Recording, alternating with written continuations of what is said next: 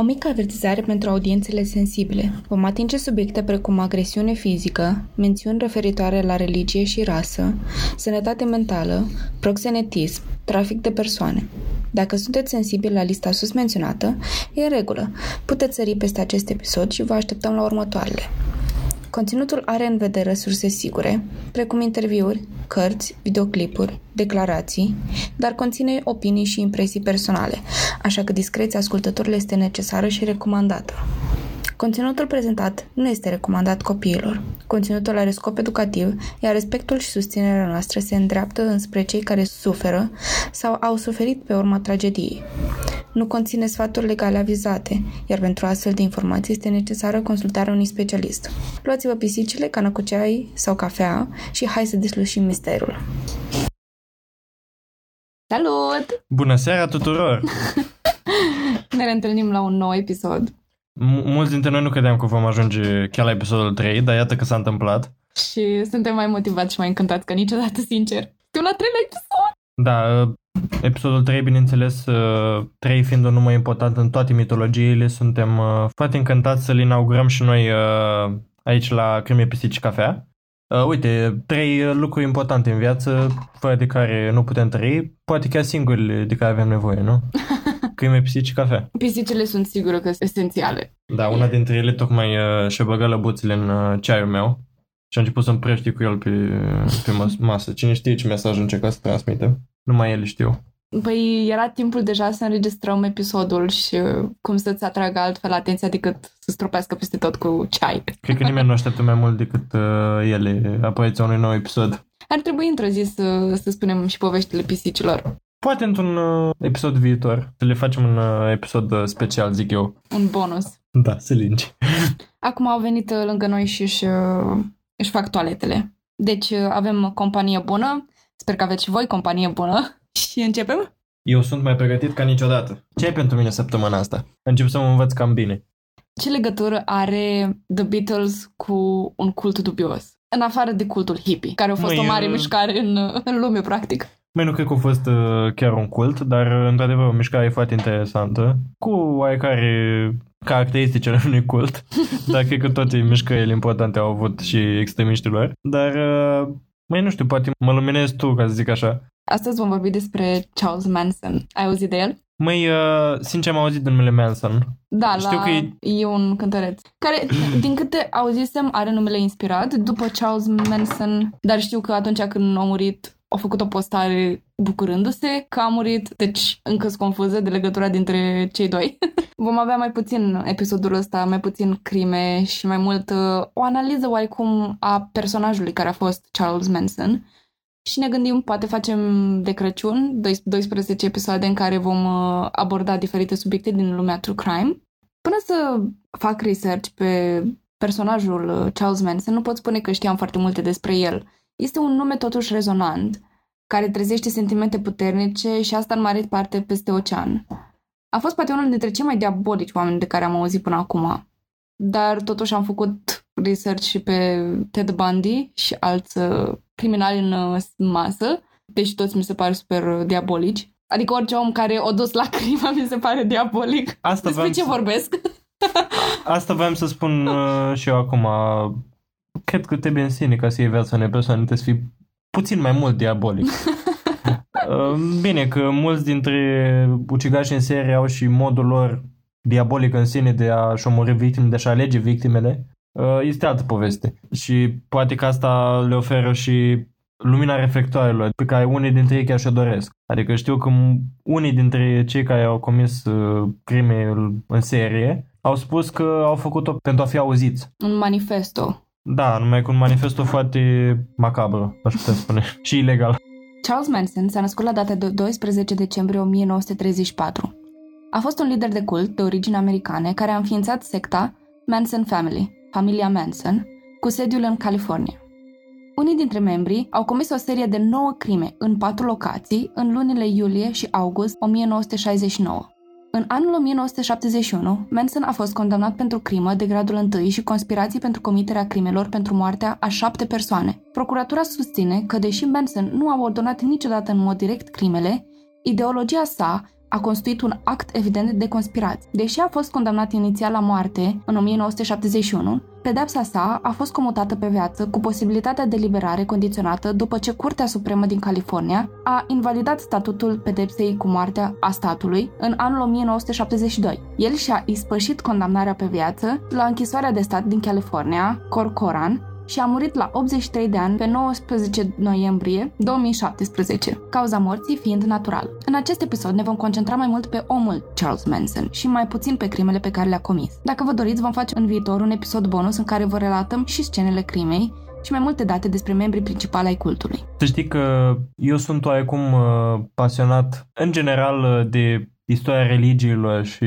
ce presupune inaugurarea unei noi religii și implicit a unui cult nu că aș fi parte din uh, V1 sau ceva, sunt uh, interesat de cum mai mulți oameni se reunesc ca să pună bazele unei ideologii de multe ori cu totul noi și de ce nu majoritatea culturilor sunt uh, în oarecare măsură extremiste. Când vorbești de un cult, în sine, te gândești la genul ăsta de culturi despre care vom vorbi și azi. Da, unele și... culturi care pun accent pe ceva anume și cumva fac asta filozofia lor de viață și totul gravitează asupra unei singure idei. Da, mă, mă pasionează cum din cele mai vechi timpuri oamenii au simțit nevoia să se adune într-un singur loc și să își spună ce îi ghidează pe ei în viață, fie chiar și, de ce nu, omore altor persoane. Da, o să găsești foarte interesant informațiile din acest podcast pentru că vom explora lumea cultului, lumea, lumea religiosului, lumea sacrului, dacă vrei, prin uh, ochii lui Charles Manson. Și a fost un om care chiar a experimentat cu mai multe um, ideologii, dacă vrei să-i spunem așa. Am citit de curând că nu știu, e nevoie de o mie de adepți în România cel puțin ca să formeze un cult și trebuie să mergi să semneze toți. Probabil că te referi la ceva oficial, dar neoficial toată lumea ar putea să-și uh, aranjeze o grupare de oameni care să le urmeze credința. Bine, așa și eu cu verii mei în copilărie, când ne adunam la, la joacă pe sat, puteam spune că suntem un cult. Unele dintre culturi uh, pot fi foarte dubioase, ca să spun așa. Din ce știu eu, sunt culturi care slujesc uh, diferiți scopaci, diferite întuchipări ale uh, celebrităților, părți din natură, un munte. Adică știu că majoritatea celebrităților importante din uh, zilele noastre au câte un mic cult care au impresia că acele celebrități sunt uh, Dumnezeu încarnat pe pământ. Nu mai țin minte exact ce celebritate. Poate chiar uh, ce ai menționat la început de Beatles. Știu că avusese și nu știu dacă mai au chiar cult care să creadă că ei au fost uh, trimiși lui Dumnezeu pe pământ și de obicei să știi că în general muzica sau asta a fost uh, percepută de unii oameni ca și lucrarea lui Dumnezeu și persoanele care au făcut-o, au adus-o la viață sunt ele în sine sfinte. Să nu uităm faptul că înainte de perioada renascentistă și poate și în timpul perioadei renascentiste, ca inspirație principală a artiștilor era însuși religia. Da, mai ales în, uh, vorba ta, în perioada evului mediu, renascentismul, da? Majoritatea erau uh, lucrări în biserici, în catedrale, în uh, uite, capela Sixtină și toate astea. Și în, dacă stăm să ne gândim și în piramide, erau reprezentări ale zeităților, erau și pisici desenate pe, pe pereți. Ele erau la egipteni chiar zeități de adeptul. Încă n-am găsit o listă unde să mă înscriu, dar încă, Băi, încă există religia veche egipteană. Este practicată. Chiar uh, auzisem de la o persoană care a fost în Egipt, turist, bineînțeles, că există încă adepți ai religiei vechi egiptene. Nu știu exact cum se numesc și cum așa, dar există și încă consideră Sfinte Pisicile. Deci, e cazul încă să ne mutăm în Egipt cu pric și cu călți. Dar e prea cald acolo. Ele se vor simți bine. Dar am divagat, mi se pare că am divagat mult prea mult de la subiect și începem cu o biografie a lui Charles Manson. S-a născut pe data de 12 noiembrie 1934. A fost scorpion pentru cine se întreabă. Măi, uh, abia ai început cu biografia și deja te să întrerup. Chiar crezi că are relevanță în dezvoltarea, uite, să zicem, a unui criminal, Zodia? Nu știu, dar eu am câțiva creatori de conținut pe care îi urmăresc pe Twitch. Și prima întrebare pe care o primesc uh, în fine, creatorii de conținut de la cineva nou din comunitate, este ce zodie ești.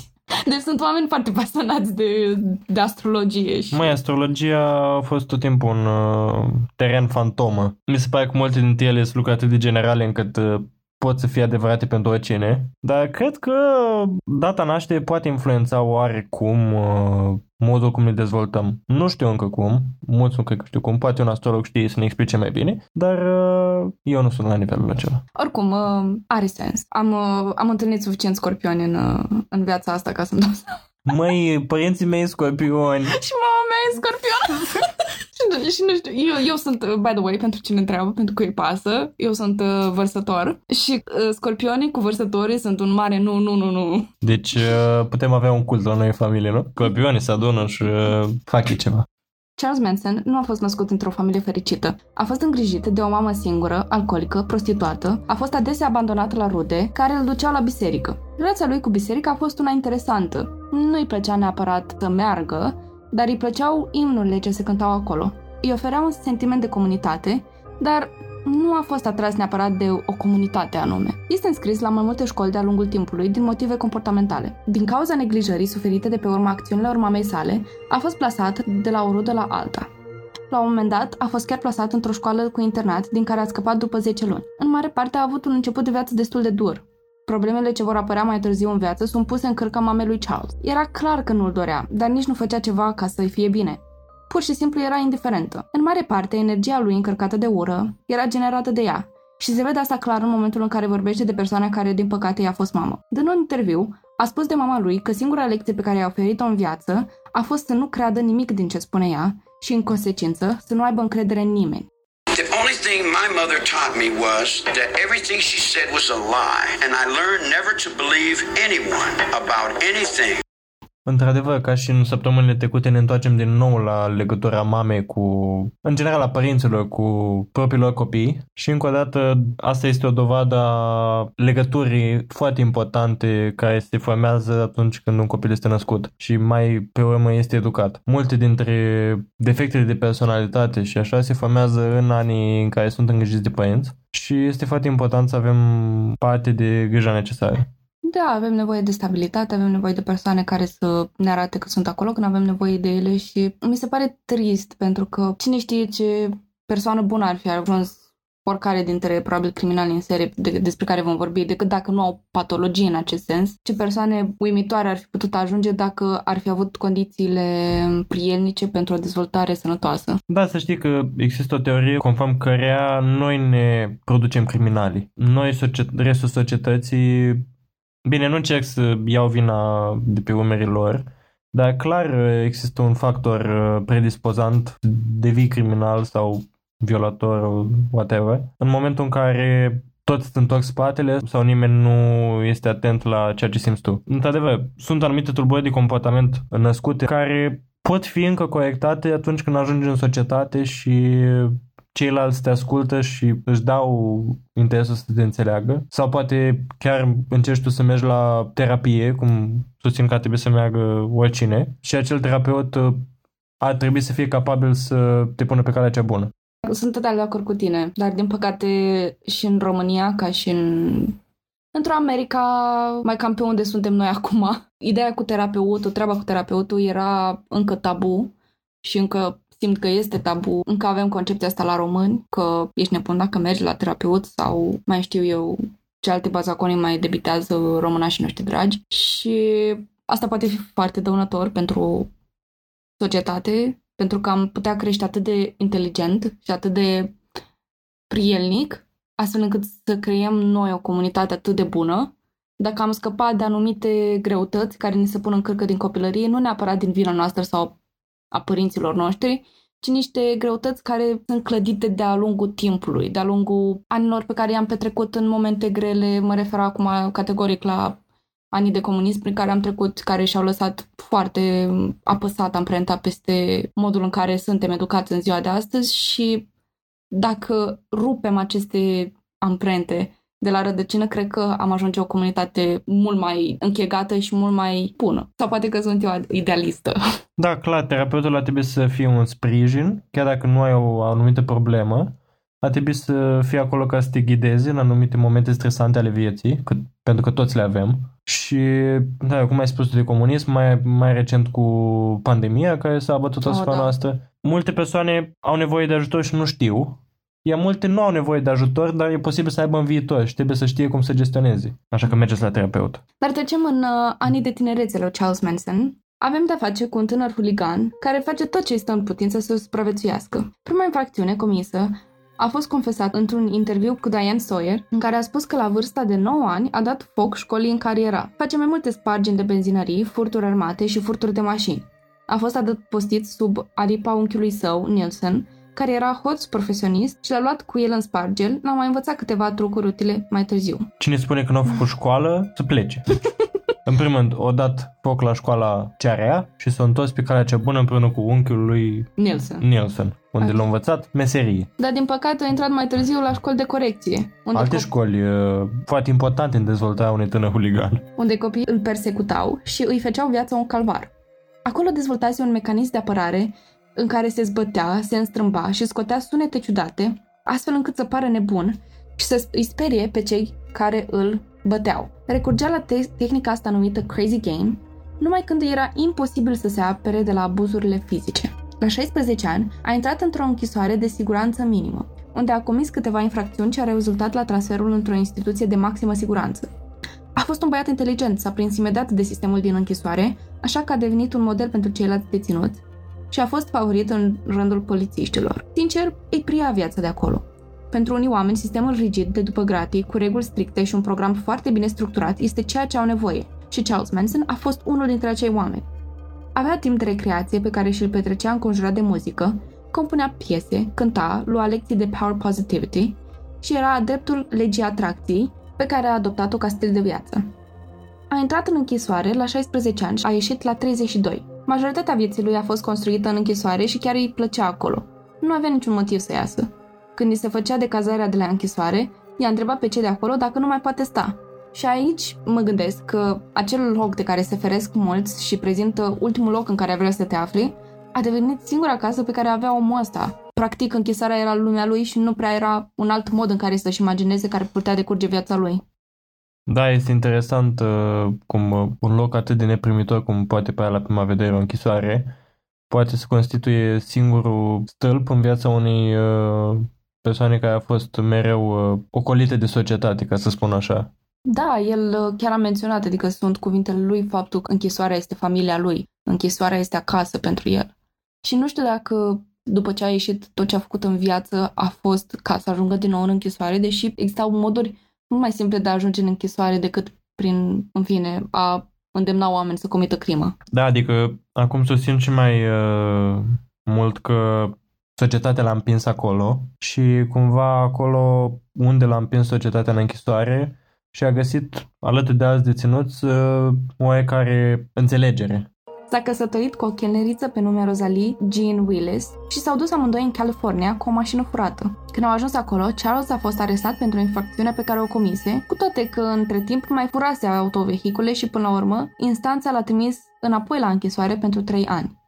Între timp, soția lui a născut primul fiu al lui Charles Manson pe nume Charles Manson Jr., iar la scurt timp, Rosalie a încetat vizitele la închisoare pentru a locui liniștită cu un alt bărbat. Charles Manson a fost acuzat de proxenetism pe o fetiță de 16 ani și a fost condamnat la închisoare cu suspendare pentru 10 ani. Între timp, o fată pe nume Leona a ieșit în fața jurului și a declarat că ea și Charles erau profund îndrăgostiți și că ea s-ar fi căsătorit cu el dacă era în libertate. Și așa au făcut. Un an mai târziu, a fugit cu aceasta și cu încă o femeie în New Mexico pentru a le prostitua și să beneficieze monetar de urma lor. Până la urmă a fost prins pentru încălcarea legii Mann. Știi în ce constă legea Mann? Sincer, n-am auzit niciodată de ea. M-am distrat foarte mult să caut despre tot felul de legi și date de americani și cum se aplică asta în sentința lui Charles Manson. Și în fine, m-a intrigat foarte mult termenul de legea Mann și m-am gândit dacă eu nu știu ce înseamnă legea Mann, probabil nici tu nu știi și probabil nici ascultători, așa că am să includ o explicație. Legea Mann are în vedere comerțul interstatal sau străin de orice femeie sau fată cu scopul de prostituție, corupere sau cu orice scop imoral. Este denumit și White Slave Traffic Act, măsura de traficare a sclavilor albi. Asta a fost uh, citatul uh, din, uh, din codul penal al Americii, numai că mi se pare foarte stupidă denumirea asta de White Slave Traffic Act. Cumva că dacă ar fi abuzată pentru prostituție o femeie de culoare, da, probabil a fost făcută când încă tronau uh, rasiștii la, la crema Americii. Încă se mai află pe acolo pe undeva. Până la urmă, după ce a fost prins de încălcarea legii Man, i s-au pus în cărcă mai multe acuzații iertate anterior, printre care furt și falsificare de documente. Instanța a ordonat executarea pedepsei de 10 ani. Ulterior, acuzația de trafic de persoane numită și legea Man a fost abandonată, deoarece femeia transportată, din punct de vedere legal, era soția lui, deci nu au fost luate în considerare declarațiile împotriva lui Charles Manson. Până la urmă, i s-a acordat Leonei divorțul. A ieșit la 32 de ani datorită pedepselor federale, care sunt cu mult mai aspe decât pe pedepsele oferite de stat. Încă o informație interesantă despre sistemul de pedepse din America. În Statele Unite, guvernul operează sub un principiu numit federalism. Două guverne separate, federal și stat, reglementează cetățenii. Guvernul federal are o putere limitată asupra tuturor celor 50 de state. Guvernele de stat au putere de a reglementa în limitele statului lor. El, Charles Manson, acționase peste granițele statale. Migrase din California în New Mexico, iar aici se pune problema în care se discută care stat își aplică măsurile de sancționare. Iar pentru a evita lungile dezbateri și kilometri de hârtie implicați în birocrație, există instituția federală care se ocupe cu sancțiunile infracțiunilor. Bibliografic nu a trecut mult timp de când a ieșit din închisoare și și-a înființat cultul, dar la un moment dat a încercat să facă parte din gruparea Scientologilor. Ei cred în uh, extraterestri, adică au impresia că extraterestri au venit acum mult timp pe pământ și ne-au uh, lăsat aici. Au legătură și cu reptilieni și chestii Da, de genul? da, da. Ok. Bine, uh, reptilienii, da, niște extraterestri antici, au venit și ne-au lăsat pe pământ să-l populăm pentru a lucra pământul pentru ei. Și în secret uh, ei iau din radele pământului și... Sunt foarte mulți uh, oameni problematici care au avut legătură cu scientologia. Până și lui Charles Manson i s-a părut o nebunie și chiar s-a referit la ei ca fiind lunatici și a plecat uh, de la, de la ei cât de repede a putut. Păi uh, atâta timp cât uh, Dumnezeu uh, are corp de om, este ok. Dar uh, deja corp de reptilă și oameni cu cap mai, cum sunt extraterestri, au fost prea mult cash pentru el.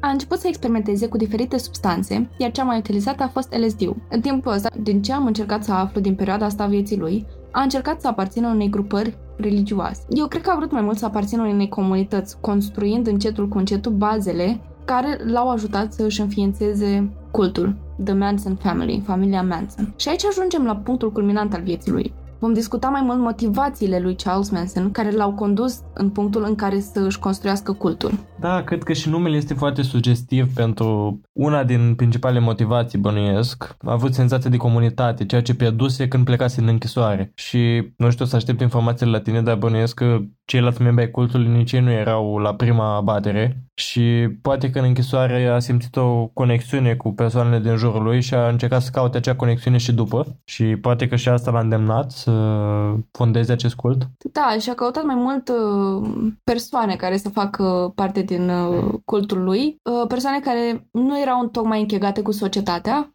erau uh, outcast. Nu știu, fiecare dintre noi are propria sa conștiință și propria sa voință, ca să spun așa.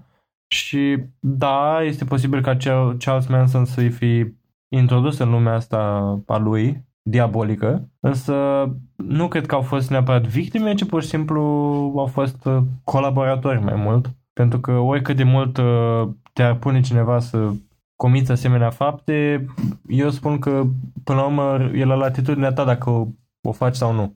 Eu consider că aici se pune o oarecare problemă de etică când vorbim dacă te manipulează cineva să faci o chestie, da, să zicem că ai oarecum puterea să oprești asta, să faci, ai control asupra, da, dar eu tind să cad în uh, extrema cealaltă în care cred că dacă te manipulează cineva atât de bine și atât de puternic astfel încât tu să nu simți că ai control asupra ceea ce faci, ține de tine mai puțin. Adică deja cred că intru într-o patologie și nu vreau să mă duc puțin mai departe pentru că nu am, evident, nu am uh, studii în domeniu, dar eu, cel puțin din modul în care se comportau cei care comitau crimele și, în fine, au fost foarte implicați, au fost practic mâna dreapta lui Manson, îi consider victime până la un anumit punct. Foarte bine punctat, până la un anumit punct.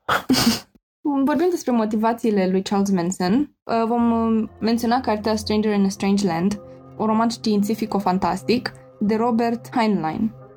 A fost pusă lângă filozofia înfloritoare a dragostei libere din Height, Manson a început să-și propovăduiască propria filozofie bazată pe un amestec de Stranger in a Strange Land, Biblia, Scientologia, Dale Carnegie și The Beatles.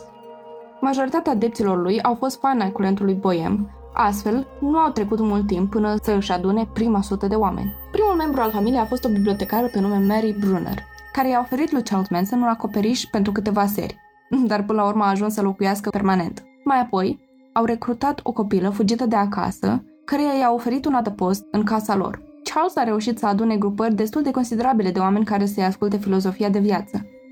Caută în mare parte oameni instabili emoțional și oameni care nu erau tocmai închegați cu societatea ca să îi manipuleze după placul lui.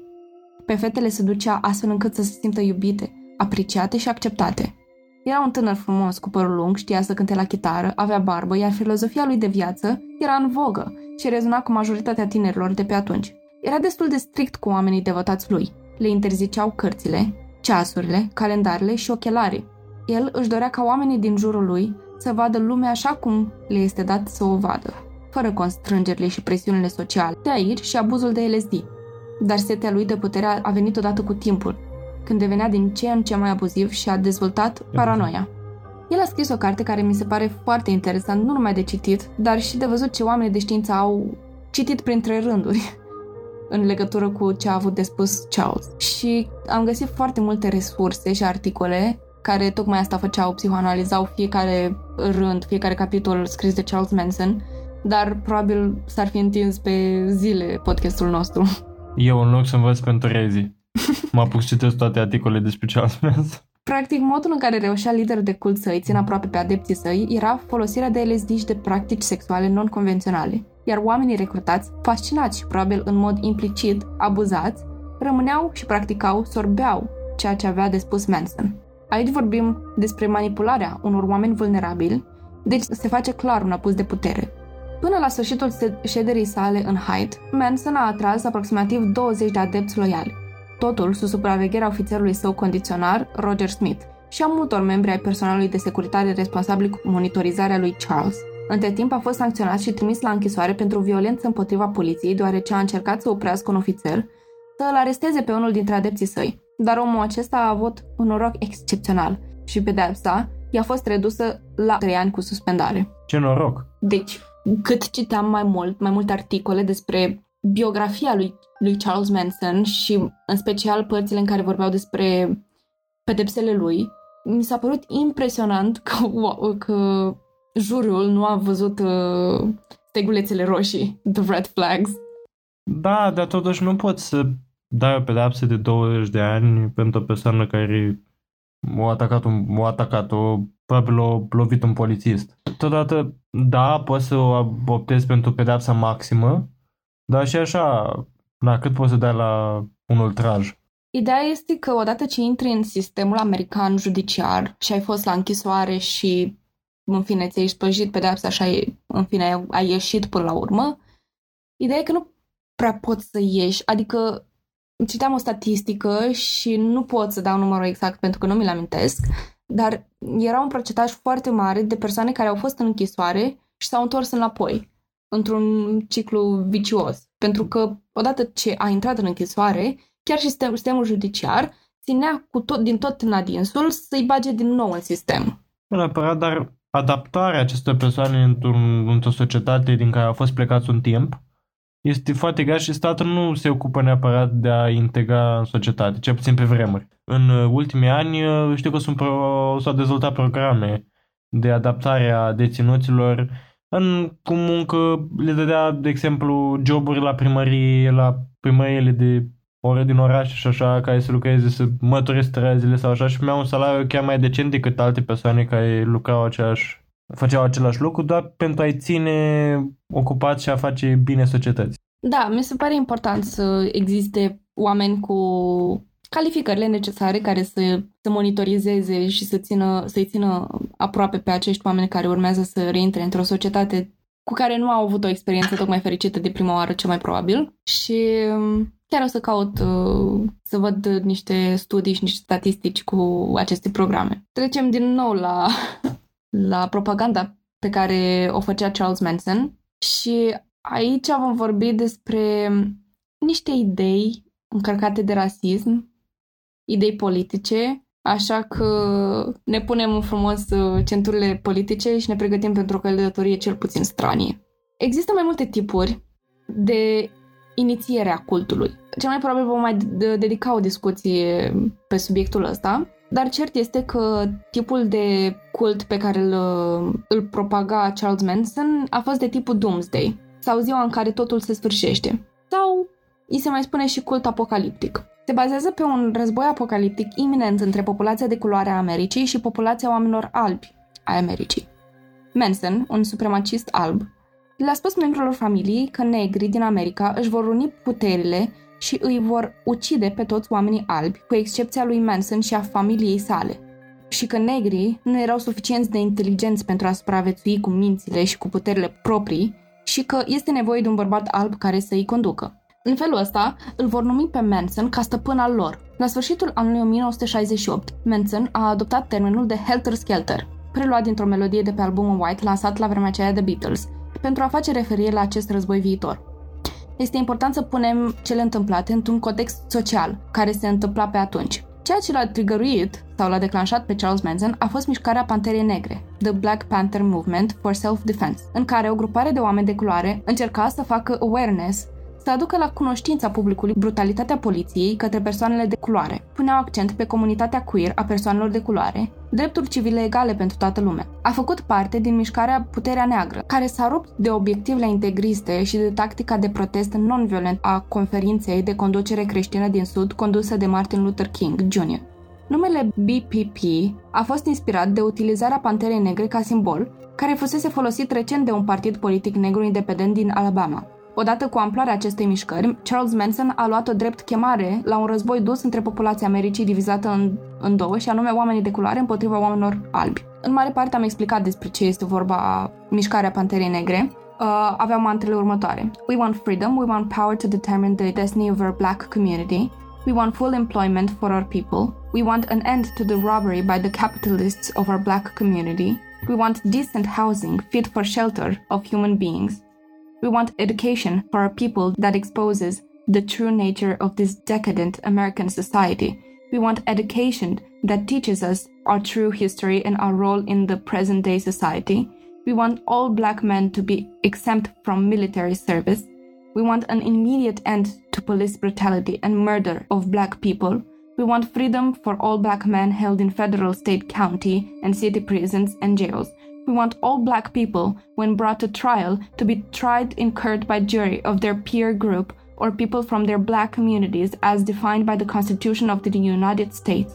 We want land, bread, housing, education, clothing, justice and peace. Acestea sunt uh, lucruri pe care le, um, le abordau uh, cei ce protestau și, din nou, încă e trist pentru că în ziua de astăzi încă protestează pentru lucrurile astea de care ar trebui să aibă parte și sistemul pur și simplu refuză să le, să le ofere aceste drepturi. Da, adică recent a fost și toată agitația cu Black Lives Matter în urma uciderea acelui, acelei persoane de culoare de către un polițist.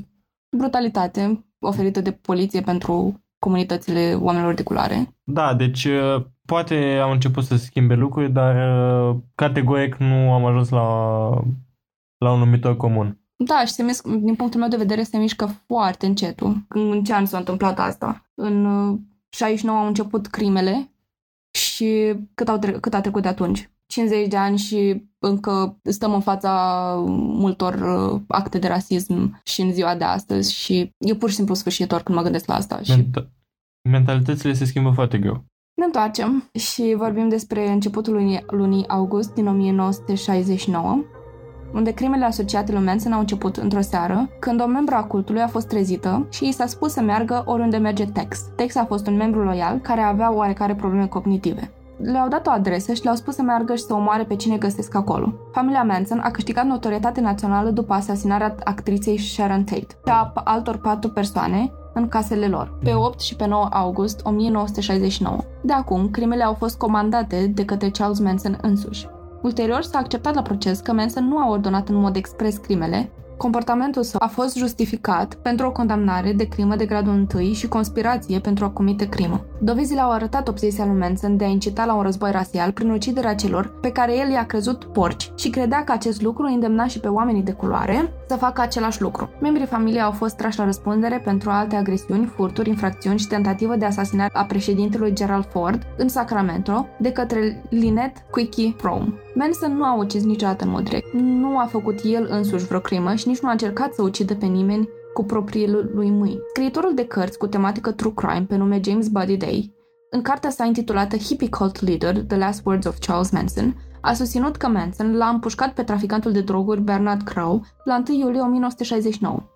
Dar Crow a supraviețuit, dar nu a existat vreo dovadă că ar fi confesat așa ceva. Statul California l-a judecat pe Manson pentru crimele Tate și la Bianca, cu patru coinculpați. La 24 iulie 1970, prima zi de audieri, Manson s-a prezentat în instanță cu un X sculptat în frunte. Adepții săi au emis o declarație de la Manson spunând că m-am exclus din lumea ta. A doua zi, aceiași coinculpați de mai devreme au apărut în instanță cu un X sculptat în frunte. Restul membrilor familiei Manson s-au instalat în fața tribunalului, deoarece le-au fost interzise participarea la proces pe motiv că comportamentul lor era deranjant. Alți membri ai familiei Manson și-au ascultat semnul X pe frunte ca semn de solidaritate pentru membrii familiei lor din sala de judecat. În timpul procesului, membrii familiei Manson au apărut în haine de bumbac, amenințând că se vor imola, se vor jertfi dacă Manson va fi condamnat, la fel cum au făcut călugărițele din Vietnam în semn de protest împotriva războiului. Statul a prezentat 10 de martori în timpul procesului. Cu toate astea, martorul său principal a fost Linda Kasabian, care a fost prezentă în timpul crimelor de la 8 și 9 august 1969 că Sabian a furnizat mărturii grafice despre crimele Tate pe care le-a observat din afara casei. De asemenea, ea era în mașină cu Manson în seara următoare, când, potrivit mărturiei sale, el a ordonat uciderea la Bianca. Că Sabian a petrecut zile pe standul martorului, fiind interogat de avocații inculpaților. După ce a depus mărturie, că Sabian s-a ascuns în următorii 40 de ani. Mai târziu, alte trei inculpate au ieșit la ivială să depună mărturie. Avocații inculpaților s-au bătut în instanță ca celor trei fete să nu li se admită mărturiile. În realitate, ele voiau să spună doar că Manson nu a avut nimic de a face cu crimele și voiau să ia vina asupra lor. A doua zi, Manson însuși a anunțat că el a anunțat că și el vrea să depună mărturie, iar judecătorul i-a permis să o facă în afara prezenței juriului. A declarat după cum urmează. Acești copii care vin la tine cu cuțite sunt copiii tăi. I-ai învățat? Nu i-am învățat. Tocmai am încercat să-i ajut să se ridice. Majoritatea oamenilor de la fermă pe care îi numiți familia erau doar oameni pe care nu i-ați dorit. Știu acest lucru, că în inimile și sufletele voastre sunteți la fel de responsabili pentru războiul din Vietnam ca și mine pentru uciderea acestor oameni. Nu pot să vă judec pe niciunul dintre voi. Nu am răutate împotriva ta și nici laude. Dar cred că este timpul să începeți cu toții să vă priviți și să judecați minciuna în care locuiți. Tatăl meu este închisoarea. Tatăl meu este sistemul tău. Eu sunt doar ceea ce tu m-ai făcut. Sunt doar o reflectare a ta. Vrei să mă ucizi? Ha! Sunt deja mort. Am fost toată viața mea. Am petrecut 23 de ani în mormintele pe care le-ai construit tu. După ce Manson a terminat de vorbit, judecătorul s-a oferit să-l lase să depună mărturia și în fața jurului. Manson a răspuns că nu este necesar. Manson le-a spus apoi femeilor inculpate că nu mai trebuie să depună mărturie. La 30 noiembrie 1970, avocatul lui Leslie Van Houten, Ronald Hughes, nu a ajuns să se prezinte la proces. Ulterior a fost găsit mort într-un parc. Corpul lui era atât de descompus, încât cauza morții nu putea fi descoperită. Asta a fost doar începutul procesului de condamnare a lui Charles Manson și a celor patru dintre adepții lui. Întreaga perioadă de la momentul în care Manson și-a cioplit pe frunte X-ul și până a fost condamnat la moarte a fost tumultoasă, cu declarații care mai de care mai lunatice. Vă recomand sincer dacă v-am strânit interesul să citiți cartea lui și alte cărți scrise despre el, documentarele făcute, avându-l pe el ca subiect și în special interviurile cu el. A fost un caz super mediatizat în America secolului 20 și oamenii l-au și supranumit procesul secolului. Jurul a fost reținut timp de 221 de zile, iar transcrierea procesului a fost destul de stufoasă, fiind cuprinsă în 209 volume, adică 31.716 pagini. A fost condamnat la pedeapsa capitală, dar până la urmă nu și-a ispășit-o și a primit închisoare pe viață fără posibilitatea de a contesta pedeapsa. A putut pe bună purtare să facă o cerere în instanță în care să ceară reducerea pedepsei, dar desigur că a fost refuzată. În timpul lui la închisoare, a dat numeroase interviuri pentru publicul larg. Timpul lui la închisoare a fost la fel de tumultos ca procesul din instanță. A fost prins cu traficarea drogurilor în interiorul închisorii. A făcut un documentar numit The Mind of Manson, foarte prost primit de public și controversat totodată, și a făcut un tatuaj cu acel simbol antisemit. A fost prins cu un telefon mobil în celula lui, cu apeluri făcute către patru state. Nu se știe dacă apelurile au fost făcute în interesul cultului sau cu un interes criminal. A înregistrat un album pop acustic numit Completion, din care s-au făcut doar 5 copii, dar nu au fost făcute publice. Ăsta da caz.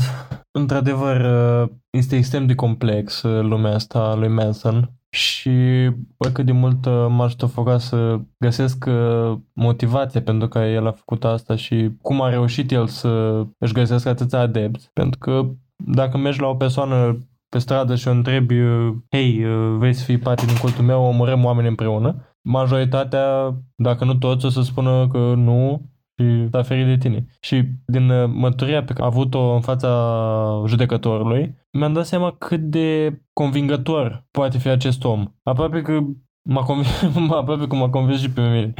Într-adevăr, este incredibil cât uh, de convingători pot fi unii criminali și cât de persuasivi. Și într-adevăr, cu asemenea capacitate de persoasiune, poți să ajungi să faci oamenii să îndeplinească tot felul de orori în numele tău. Fac orice pentru tine. Nu știu, simt că pur și simplu vorbind despre cât de tumultos a fost uh, cazul ăsta, mă simt epuizată.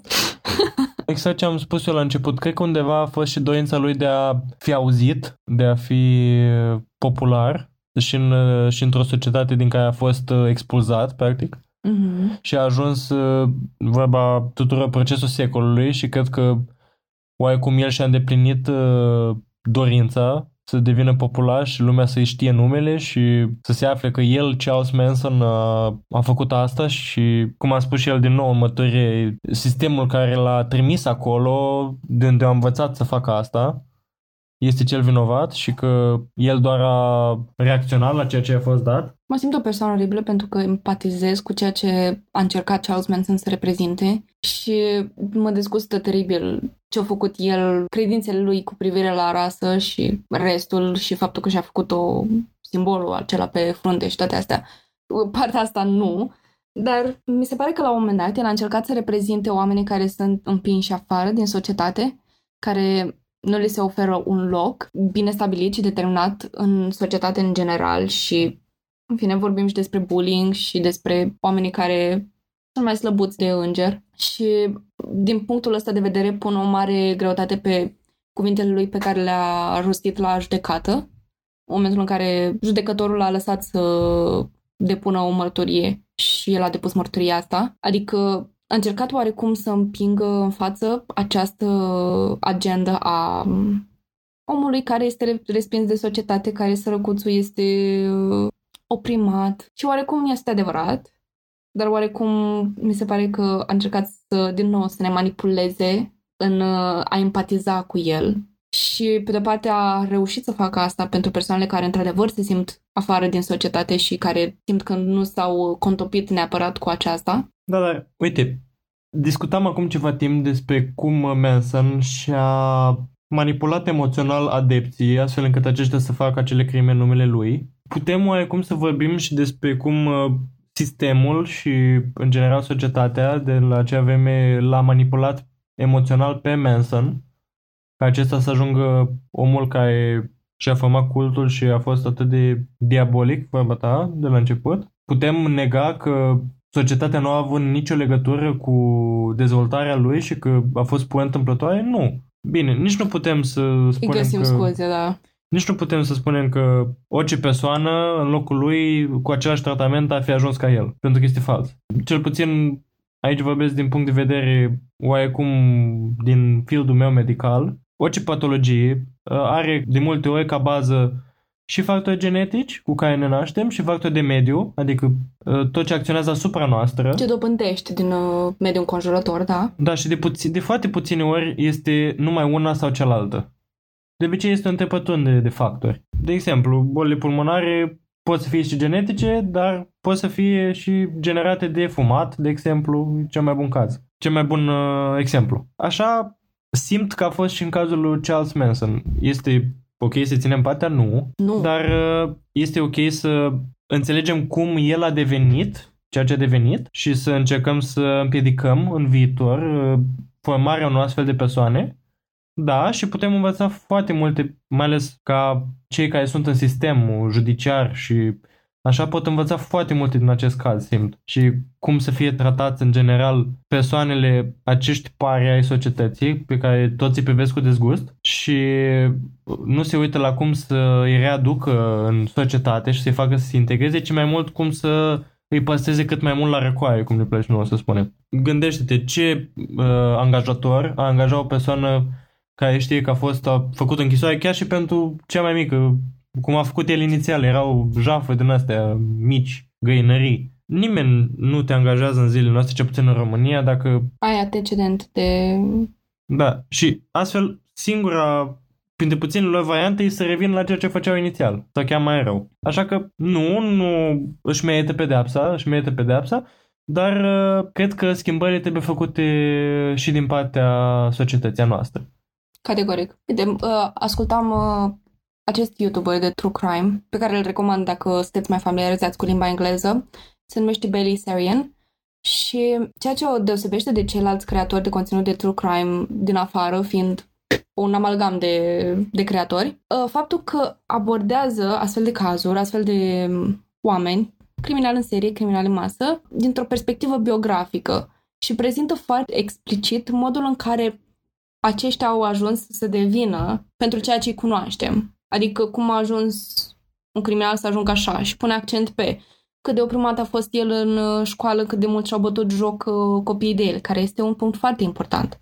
Cât de, um, eu știu, abuzat a fost acasă. Faptul um, să crești într-un mediu familiar, într-un mediu iubitor, fericit, este un lucru foarte important și avem exemple de criminali care au fost abuzați în copilărie și au ajuns criminali tocmai din ura pe care o au pentru părinții lor. Vezi cazul Menendez. Și vorbeam despre tipa asta că primea foarte mult hate pe chestia asta că de ce încerci să le, prime, să le găsești scuze că sunt niște persoane oribile. Și nimeni nu spune că nu sunt persoane oribile. Da, sunt persoane dezgustătoare. De-abia pot să mă gândesc la Charles Manson fără să am un sentiment de dezgust, de repulsie. Dar asta nu înseamnă că trebuie să discreditezi ceea ce experiența lui de viață, ceea ce a simțit, ceea ce a simțit, atrocitățile prin, prin care a trecut, faptul că mama lui îl, îl neglija total, deși el căuta afecțiune de la mama lui. Și este bine să conștientizăm ca societate că acțiunile noastre pot influența în mod direct nu numai viața unui om, ci viața multor oameni. Aici vorbim despre un lider de cult în jur de 100 de adepți. Și din acești 100 de adepți, patru au ajuns să fie criminali din cauza cultului și au omorât câte persoane. Cazul la Bianca au avut patru victime, cu Sharon Tate, în jur de cinci victime au avut cazul ăsta. Totul, poate nu din cauza mamei lui Charles Manson, poate din cauza ei plus a mutării dintr-o parte în alta ping-pongului în care Charles Manson a participat ca bilă, care a fost pasată dintr-o parte în alta, fără să știi, fix în perioada de viață în care se descoperea el ca om. Și e foarte bine să conștientizăm chestiile astea, nu-i găsesc sub nicio formă scuze și nici nu spun că vai cu pui de cuc, dar categoric spun că uitați ce s-a întâmplat, conștientizați ce s-a întâmplat și haideți să nu facem ceea ce s-a întâmplat și să găsim o soluție mai bună pentru oamenii care se pot afla în, în astfel de situații. Implicit să îmbunătățim sistemul prin care trec copiii ăștia, sistemul internatelor, sistemul școlilor de corecție, nu știu exact cum se face asta, dar categoric se poate face ceva mai bine. Da, și e mai păcat pentru că majoritatea cazurilor, celebre sau mai puțin, uh, în majoritatea cazurilor se vorbește despre pur și simplu crima în sine, da, poate că a fost abuzat când era mic și... Mm, dar nu se vorbește despre cum a ajuns el să facă acea crimă mult timp înainte și care au fost uh, poate factori agravanți factorii care l-au, l-au făcut să devină persoana care a comis crima. Ceea ce eu cred că pentru educația noastră, asta trebuie să căutăm. Și cred că mult mai multe canale de true crime și YouTube și așa trebuie să simt că ar putea să acceseze și pe asta mai mult. Mm-hmm. Pentru că, da, putem să ne mirăm de crimele odioase pe care le-au făcut toți sau de răpiri sau de uh, violuri și așa, da, putem să fim, uh, stăm, uh, să stăm cu ceaiul în mână și... Cu sufletul la gură și să așteptăm uh, punctul culminant. Da, și sunt într-adevăr foarte interesante și foarte te absorb în lumea lor. Dar la urma urmei tu vrei să înveți ceva din asta și vrei să aplici în lumea reală ceea ce, ceea ce asculti și ceea ce așa și cum nu poți aplica o crimă, doamne ferește. Nu, nu, nu. Cumva te gândești la cum ai putea tu să oprești din a se întâmpla. Pentru că, da, de multe ori criminaliștii că se ocupă cu o crimă după ce s-a întâmplat. Dar ar trebui ca și în medicină să ne, să ne îndreptăm privirea spre profilaxie, spre uh, împiedicarea răului de a se întâmpla. Cum uh, zicea uh, profesoara mea de anatomie când, pe vremea când eram eu la medicină veterinară. Și ceea ce se vorbește și în, uh, la voi, la facultate, că prevenția este mai importantă decât uh, tratamentul. Tratamentul. Și în cazul ăsta, uite, uh, tratamentul, cum să tratezi așa ceva? Dar iată că Pric deja ne-a făcut uh, o vizită și probabil uh, abia așteaptă păpica ei de seară. Așa că vă lăsăm cu, uh, cu următoarea provocare și anume să ne trimiteți părerile voastre despre acest caz, despre cum credeți că am putea împiedica asemenea persoane să devină criminali, să devină ceea ce i-au făcut faimoși, poate să devină faimoși pentru ceva bun societății. Uh, Vă așteptăm orice părere legată de acest caz ce- și de cele trecute la adresa de mail crime și pisici gmail.com și, de ce nu, și în DM-uri uh, pe pagina noastră de Instagram, crime și pisici, cu puncte între ele. Așa că vă așteptăm și ne auzim săptămâna viitoare cu un nou episod, sper la fel de incitant. Vrei un hint pe săptămâna viitoare? Măi, eu aș vrea. Deși nu-mi plac spoilele, așa indiciile îmi plac. Avem de-a face cu un om șarmant, aș putea spune. Hmm. Mulți ar putea spune că și Charles Manson a fost un om șarmant, dar... uh, E, e, am considerat că este suficient de vag astfel încât să-ți dai seama dacă știi despre cine vorbesc. Și să nu-ți dai seama dacă nu ești familiar cu lumea true crime. am, am o vagă idee despre cazul de săptămâna viitoare, dar uh, hai să nu divulgăm prea multe și... There's Și ne, a ne auzim atunci. Pa! for living. The time keeps on flying. Think you're loving, baby, and all you're doing is crying. Can you feel? Feelings real? Look at your game, girl. Look at your game, girl. What a mad delusion. Living in that confusion, frustration and doubt. Can you ever live without?